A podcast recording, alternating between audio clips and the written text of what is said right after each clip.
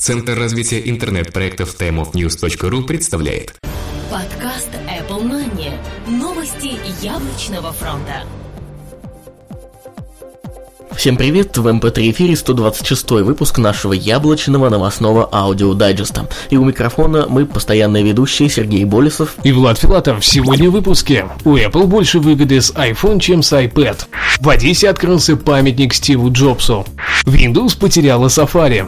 Новый Apple Touch 4 дюйма и A5. Финальный релиз OS X Mountain Lion. Apple HD TV появится только в США. В App Store проникла вредоносная ПО.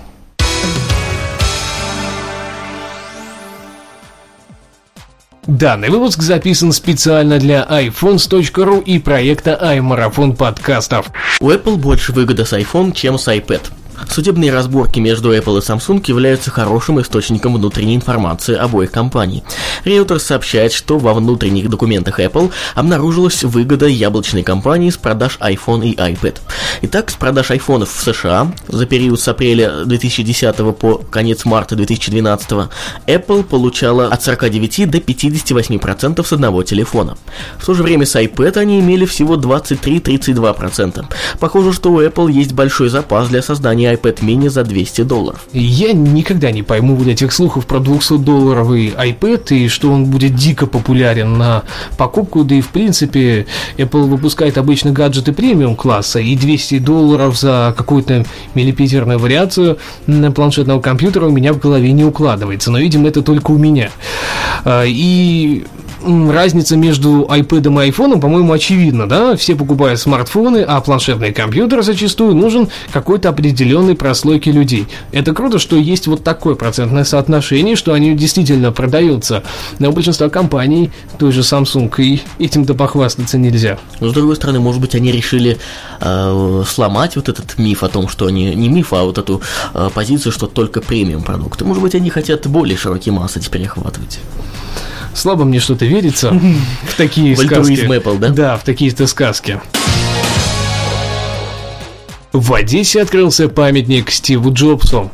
Скульптор-новатор Кирилл Максименко создал двухметровую скульптуру в виде руки, посвященной памяти Стива Джобса. С одной стороны на скульптуре вырезано сердце, а с другой яблоко. Скульптуру понадобилось немало времени, чтобы подобрать детали для работы, ведь она не монолитна, а сварена из большого количества авто и мотозапчастей и различного металлолома. Скульптура находится перед фасадом студенческого общежития по улице Новосельского, 74 дробь 76. Ну что ж, э, наконец-то начали наши, ну, все-таки как ни крути, э, братья-славяне обращать внимание на такое явление в мире, э, во всем мире, как Стив Джобс, как Apple. Может быть, глядишь, и у нас в российских городах начнет открываться нечто подобное.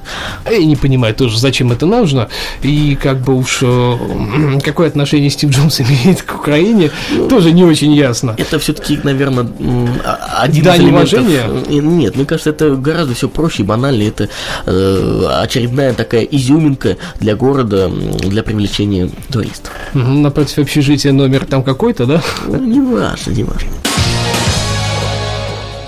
Windows потеряла Safari. Компания Apple, похоже, всерьез задумалась над тем, чтобы оптимизировать свое программное обеспечение со стороны рентабельности. Видимо, принцип выпуска приложений под другие платформы и отсутствие популярности на них станет критичным в ближайшие полгода. После выхода Safari 6 для Mac на официальном сайте Apple пропали все упоминания Windows-версии браузера. Тем самым в яблочной компании открыто дали понять о прекращении поддержки версии для сторонней платформы. Причем ранее вышедшие билды тоже теперь недоступны из первоисточника. Ты расстроен? Ну, чисто теоретически, возможно, все решится с выходом Windows 8, где представят новую версию браузера, которая будет интегрирована под интерфейс новой платформы от Mac компании Microsoft. И вот этот самый Windows будет решающим. А, хотя, чисто теоретически, э, наверное, Apple правильно делает, она уходит от э, других платформ, стараясь продвигать свои продукты на ну, своих конечно, платформах. Конечно. К тому же, э, выхода там, MacBook Retina, да, и всех остальных, тут же обновленная линейка Air пару лет назад, дали о себе знать. И как бы популярность компьютеров Mac по всему миру растет. И логично, что, видимо, хватает аудитории и там. Не нужно распыляться и идти на какие-то другие платформы, типа той же Windows. Вот что будет с iTunes, мне, конечно, пока непонятно. Ну, навряд ли они откажутся, первое, вот канала продаж, а второй момент, э, то, что гаджетами-то все-таки Да. яблочными мобильными пользуются не только э, обладатели компьютеров Mac и, соответственно, под данной операционной системы, а браузер. Ну, Мало ли их этих браузеров. браузеров, да, да и к тому же все-таки наверняка он был реально нерентабельный под данной осью, он, на Mac им пользуется больше. А зачем делать то, что как бы не особо кто-то юзает? Новый iPod Touch 4 дюйма и A5. Очередной виток слухов появился в сети, однако теперь он не на новом поколении iPhone, а его мультимедийном собрате iPod Touch. Японский блог Мака Такара, ссылаясь на свои источники внутри Apple, уверяет, что новое поколение плееров заведется аналогичным по размерам и разрешению 4-дюймовым дисплеем, как и iPhone. Начинка тоже претерпит изменения, и в ее основу будет помещена одна из вариаций процессора A5, что сделает iPod Touch схожим по мощности с нынешним iPhone 4s. Главным внешним отличием станет совершенно другая задняя панель устройства. Ранее она выглядела зеркальным и гладким куском металла, что многим не нравилось из-за большого числа царапин на ней. А теперь это будет отшлифованная алюминиевая панель. Скорее всего, внешний вид будет еще больше пересекаться с iPad. Ну, по цветам передней панели, я думаю, все ясно и так. Это белый и черный. А розовый? Никаких розовых. Белый и черный, понимаешь? Все нормально. Ну, ждем, ждем. Я, во всяком случае, точно жду. Э, Избавившись от предыдущего поколения iPod Touch, я, конечно, ощутил нехватку мультимедиа-плеера, а покупать какой-то другой уже, знаешь, как-то вот и не хочется. Привычка Да, мне кажется, такое. все ждут, особенно вот эта задняя панель. Ахиллесов питает, в общем. Да. Финальный релиз OS X Mountain Lion вышел. Компания Apple представила свои последние финансовые показатели, и одновременно с этим Тим Кук подтвердил дату выхода новой версии старшей операционной системы OS X Mountain Lion. Она вышла 25 июля и э, появилась в Mac App Store. Теперь любой желающий может обновиться. Ценник, как и ранее сообщалось, доставляет 19 долларов 99 центов США. Заранее желаем всем удачных обновлений. Apple HD TV появится только в США. Именно такая информация в конце прошлой недели появилась от аналитиков по всему миру. Послужила толчком к этому посещение Тиму Кука Голливуда и встреча с несколькими крупными контентодержателями. Скорее всего, Apple сейчас активно ведет переговоры в направлении получения как можно большего числа партнеров среди кинофильмов, сериалов и телепередач. Это даст дополнительный контент для будущего Apple HD TV и тем самым привлечет потенциальных покупателей. Известный аналитик Марк Московец из JP Morgan уверен, что запуска яблочного телевизора не стоит ждать раньше 2014 года. Это связано с развитием технологий и пока еще сыростью самого устройства и набором необходимого количества контента. Ну, конечно, спорить с ним сложно. Он все-таки аналитик известный JP Morgan.